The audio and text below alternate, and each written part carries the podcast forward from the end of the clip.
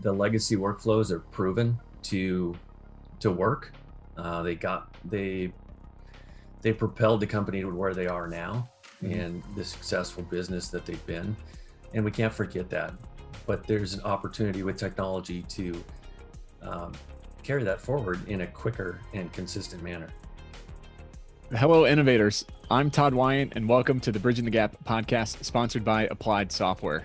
You're invited to join our MEP and construction innovation adventure with the mission to propel this great industry forward.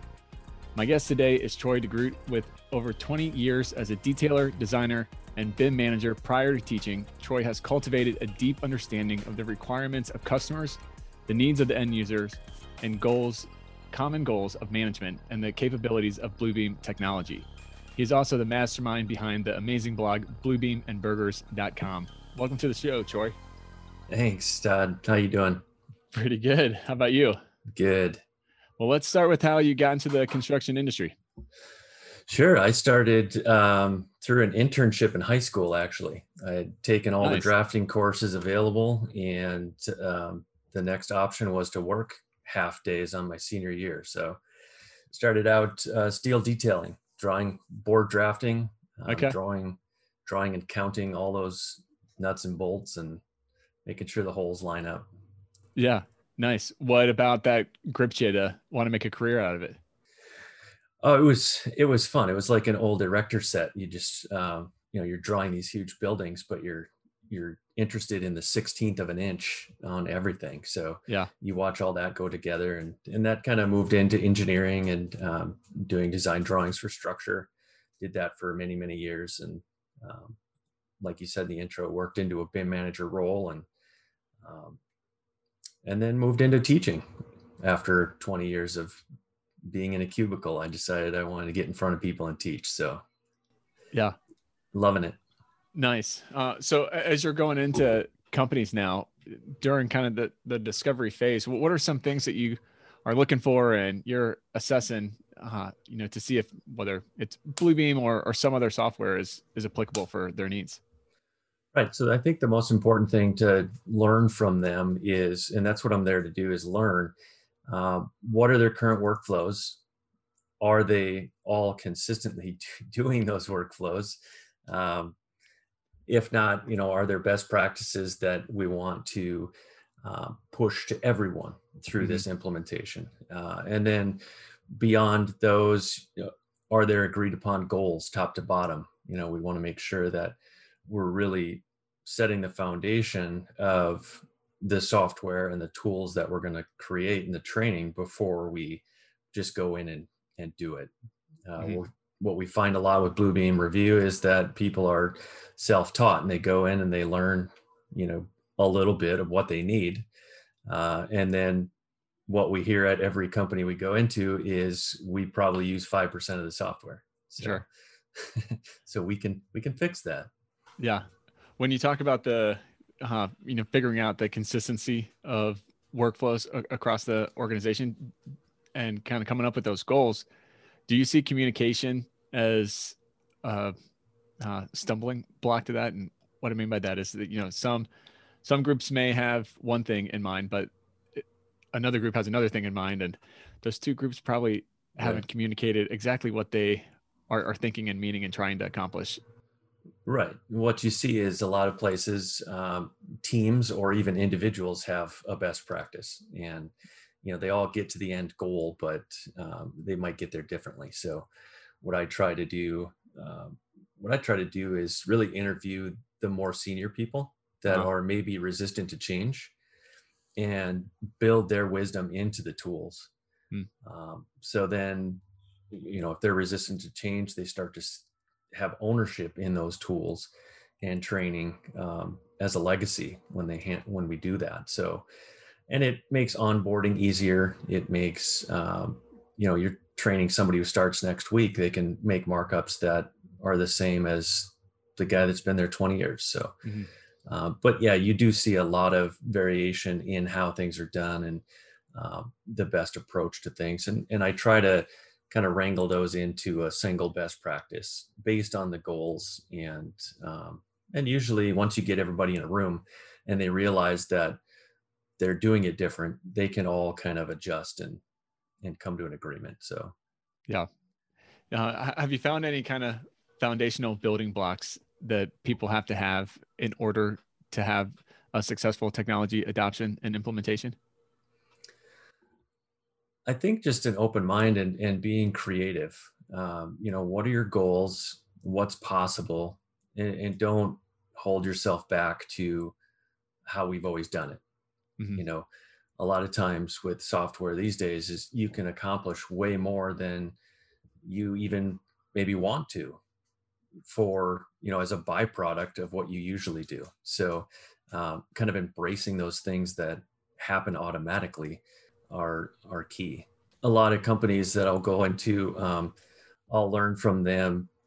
You know they they might just want to learn about markups and but i'll go into the sales process and the install process and try to link all of that together in a in a consistent workflow instead of being siloed into you know everybody starts the drawings over again when they get to their part yeah so that's kind of an eye opener to a lot of companies is you know they can have these these drawings and markups live from sales all the way through facility management if if that's the case yeah uh, so you were talking there about kind of keeping that open mind and um, the the growth mindset, getting out of the this is the way we've always done it, which is right. a very frustrating phrase for a, a, whole bunch of people. Uh, how do you get the the buy-in from people that may at first be resistant?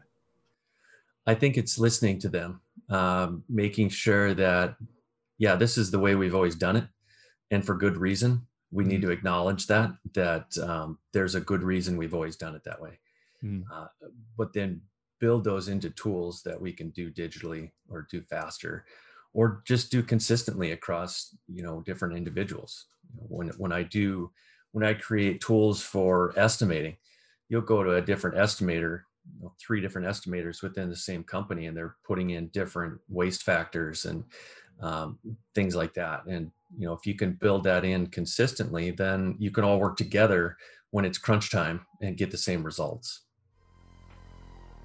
The bridging the gap podcast is brought to you by applied software. With solutions for the modern project applied software is on a mission to transform industries by empowering clients and championing innovation with real world expert consultants their comprehensive array of solutions for aec mep and manufacturing has a singular focus helping you achieve higher performance. With software, training, support, consulting, and custom development, Applied Software has you covered. Visit ASTI.com and let them know we sent you. Embracing that true collaboration right. And not just a buzzword. Right, right. The tools are there. So nice. Uh, well, how do you, you mentioned uh, you know that kind of gaining the wisdom from those battle tested industry vets uh, how do you recommend kind of bringing that wisdom into the tools what does that look like typically i'll ask those guys um, you know what are your workflows how are you doing it currently uh, with bluebeam in particular you know you have a yellow highlighter what does that mean on your drawings what does the green one mean is uh-huh. typically I'll create those highlighters again in Bluebeam with the same meaning, and I'll replace your highlighters. I'll replace your calculator, things like that. So um, that and just you know, are there markups that you're placing all the time? When I work with cities doing plan review, they'll they'll place paragraphs with uh, you know code sections and and verbiage that they just place over and over again. We can build those into tools so you never have to type them again and yep. really no matter who the the um, reviewer is they're placing the same markup mm-hmm. so at the end of the day though why should why should people really care and kind of take the time for that proper knowledge transfer i think it's the legacy workflows are proven to to work uh, they got they they propelled the company to where they are now mm-hmm. and the successful business that they've been. And we can't forget that. But there's an opportunity with technology to um, carry that forward in a quicker and consistent manner. I'm sure you hear some, uh, if you're transferring the, the knowledge from the person into the the tools and the the software does it then does the computer replace that that person or is it an efficiency play or um, you know how do how do you alleviate that concern of i'm not going to give up my my right. intellectual uh, knowledge and and give it to the software because i'm going to be out of a job? Right right. I, I understand that. That's a concern. Um, i think that i think that's a valid valid concern. I've been there. But um, you're also potentially giving up your or taking back your weekends and, your, and your late nights is kind of what I think. Yeah. Is you know, they'll always find more work than you can do. So if you can do it faster and more efficiently and really, you know, avoid mistakes is another big one. So, mm-hmm.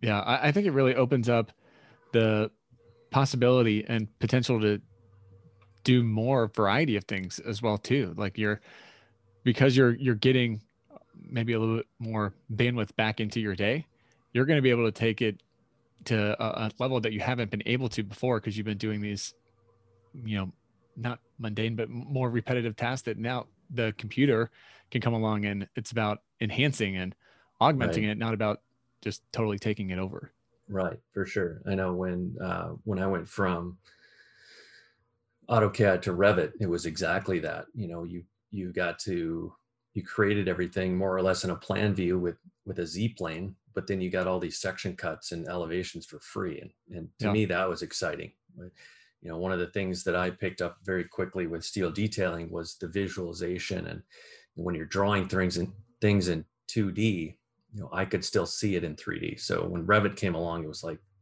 I was constantly clicking to that 3D view and oh yeah, that's exactly what it looks like. yeah. That makes it come to life more. Yeah. Yeah. When I build tools and templates and things, I really try to make them so that the user will trip into doing them correctly mm. and they have to go out of their way to go away from the standards. So mm. um, I think that helps in the implementation as well. Yeah. So from the company's perspective, with everybody using the the same tool and you've kind of uh, communicated out that that workflow of what it should be and, and what it looks like and you create that standard uh, uh what's the impact for the company with that? Well i've had companies um, come back and say that i've cut projects that would normally take two to three weeks. They're doing in two to three days. Wow. You know, that particular case was a P&ID customer who was going uh-huh. out and just collecting a ton of information in the field and uh, a lot more accurate, a lot more. Um, he just saved a lot of time because he wasn't taking handwritten notes and and then transferring them and making mistakes and and all that stuff. Yeah, that's huge, especially yeah. for an industry that is looking to save time at every single corner. Right yeah they're shaving time and and everything off off their workflows and um, I, think it's a big deal that that you can place the comments and things like that and just be consistent between people within the same company. I think yeah. that's that helps people understand you know how long are things going to take what's it going to cost and you know when everybody's using the same tools. Sure. Uh, one of the comments that uh, you had mentioned to me before was uh, combining the, the best of the craftsmen with the best of the technology. And i i love that comment. Why do you think that that's in, an important refrain to um, help people along in this process? I think it's a it's a stepping stone for those people that are maybe new to the industry. They're they're going to leap in their experience they're going to leap forward so much faster when they embrace the the tools and things that we can build with those legacy information in it you know? How does that person look at the project or look at um, their specific discipline things like that? Um, even beyond you know if they retire we can still be learning from those people mm-hmm. uh, as we hire people. So i think um, onboarding is a lot easier when you have the tools set up and you're not um, teaching the industry and workflows at the same time. Mm-hmm. Uh, a lot of that helps as well. Nice. Yeah, I'm I'm a big believer in, uh, you know, having the people that have the the real world skills communicate and, and be on the same team and on the same page with the people that have those software skills because both are valuable. You need both in an organization for sure. Uh, and a lot of times they can talk past each other. So how do you get them sitting down, working on the same team in the same environment? Uh, I think any way that you can foster that is is a, a game changer. Right. I think there is somewhat of a disconnect with the designers and the field. Uh, what do things really look like? You know, I know when I started out detailing, um, the engineer was always the trouble. They designed things that didn't work, and yeah, and then you start to work for the engineer, and maybe it's the architect, and then it's the owner. right.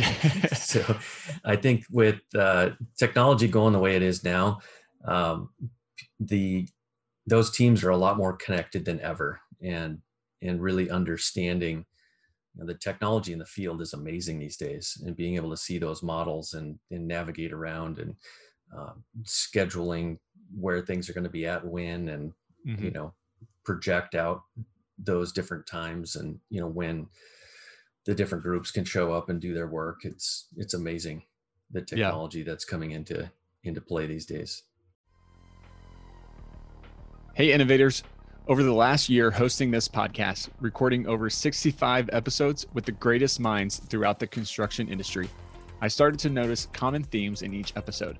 We've had waves of disruption and a digital transformation impacting every aspect of construction and the leadership skills required to successfully navigate these waters. The simple fact is, there are those who allow themselves to be carried along by the waves of changes taking place, and there are others who want to take an active part in changing things for the better. In my opinion, during times of disruption, good leadership is all the more important. People will follow a compelling vision and are looking for leaders to pave the way no matter where they are in the industry. So I decided to compile my thoughts into an ebook for my listeners. You can download my new ebook titled Leading Through Disruption and Digital Transformation for free at bridgingthegappod.com slash ebook. Once you do, I'd love to hear your feedback. As always, keep innovating. Oh, for sure. And, and more coming every day. Yeah, it's, yeah. it's an exciting time for, for Contech. Yeah, for sure. Uh, so let's zero in a little bit more on, on Bluebeam. What, what are some things that get you excited about Bluebeam right now? Um, lots of things. I i just enjoy building the tools and you know every company is different. So i love to go in and learn their workflows um, build those custom tools. You know i've built tools that will calculate occupancy. You know all they do is the area of a room select what type of room it is and it'll tell them you know all those calculations. Uh, some other ones i did recently were um, rebar estimates. So uh-huh. we're tracing out the concrete on the plan and it'll give us the volume of concrete and and all the rebar inside. So um, that stuff excites me. It's kind of you know i kind of geek out on the on the markups list down below and putting in formulas and all that stuff um, and it's always different. So it, it's it's fun to walk into these different companies and take what you've learned and just grow on it at the next one and the next one. Yeah. Oh for sure uh, any tips or uh, parts of Bluebeam that are kind of hidden gems that, that that may be a game changer, but but most people today either they don't know about it or they aren't leveraging it.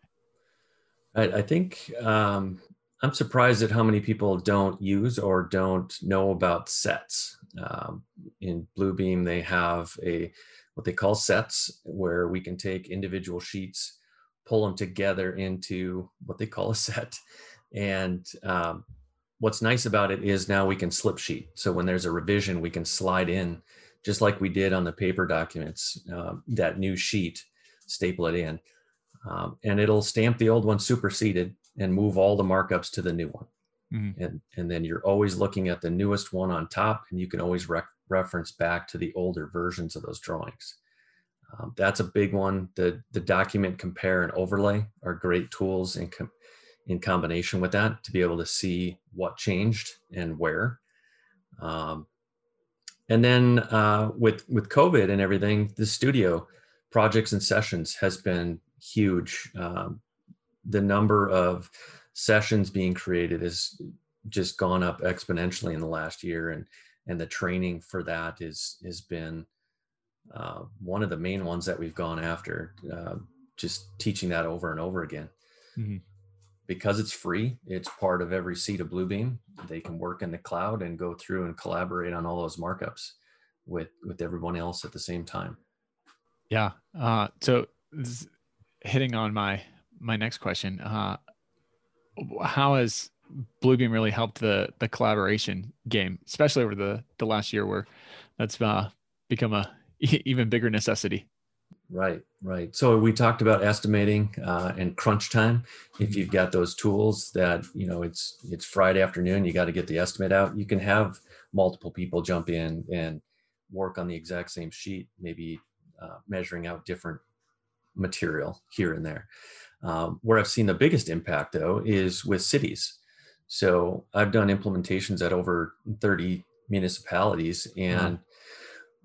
Construction has kind of kept going to some degree and those drawings still need to be reviewed and approved for permits and things like that so sure.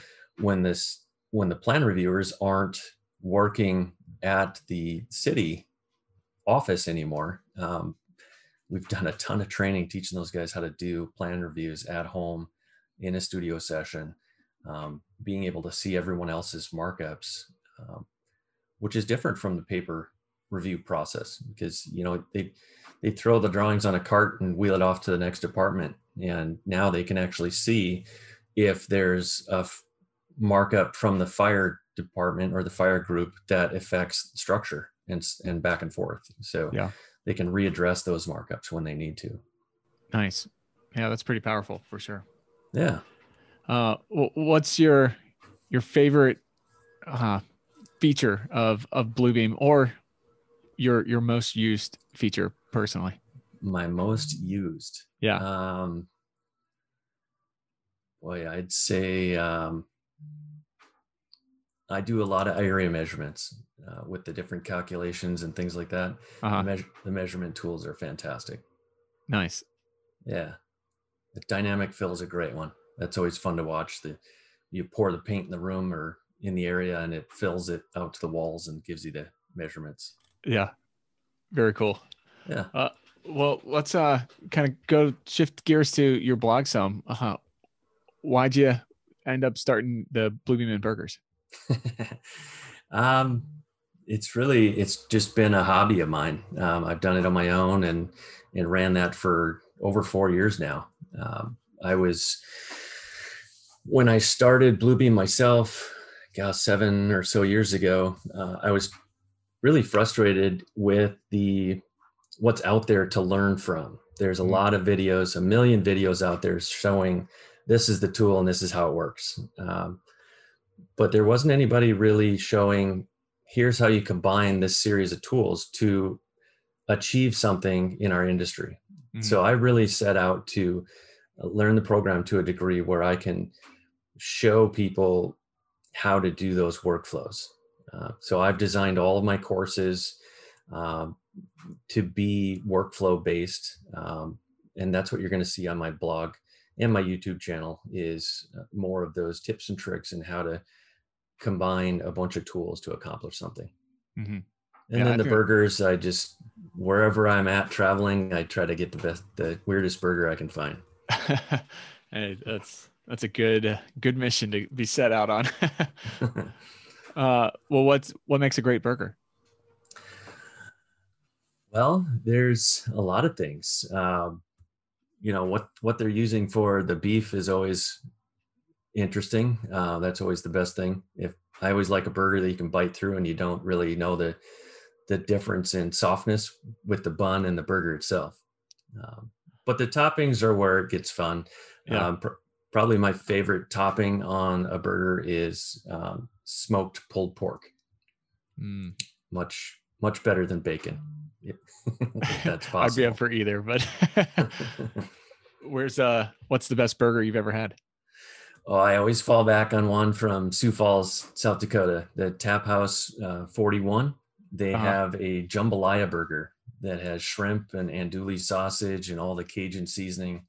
Oh, it's wow. just it's amazing. Nice. Yeah. I, I love some good jambalaya. yeah. May have to make a special trip up there. Yeah, it's good Kind one. of far for a burger. oh, that's awesome. Well, how do people get a hold of you, Troy? Well, very soon I will be launching my uh, new website, U Chapter Two. It's the letter U and the number two, so they can check that out. There'll be, uh, if it's not released already by the time this is out, uh, there'll be a forum on there where you can go in and ask your questions and and hopefully leave some answers as well. Um, and lots of courses on there that we're gonna be pushing out. Um, yeah. Otherwise, you can find me on LinkedIn. I'm very active on there and um, all the social medias. Awesome. What, what are you most looking forward to this year? This year, just building my company. Um, I, I'm really excited to get out and um, build on the relationships I've made over the years and um, just kind of broaden the the arena a little bit. You know, work with more people. Yeah. um, and really just get more experience that way and have have more fun building tools. Awesome. A last question for you. What does innovation mean to you? Ooh, innovation. I would say continuous learning. Uh, just, just keep at it. Always, always be learning something and applying it every day. Never be settling for what you did yesterday. Yeah, I like it. Always be learning. It's a different spin on the always be selling, I guess. right, right. nice. Well, th- Troy, thanks so much for for taking the time. I enjoyed it, and best of luck uh, in the the new business. I appreciate that, Todd. Thanks for the for the time on your platform. I appreciate it. And now it's time for my Todd takes from this episode. First take it is important to not only have standard workflows, but make sure they are applied consistently across the organization. This really starts with properly communicating clearly and often to the team what those should be and to get buy in. I also fully believe in what Troy talked about in pulling in the real world wisdom into the tools. There's a reason why things have been done a certain way, and we need to pay respect to that. Innovation does not mean we have to reinvent the wheel every time.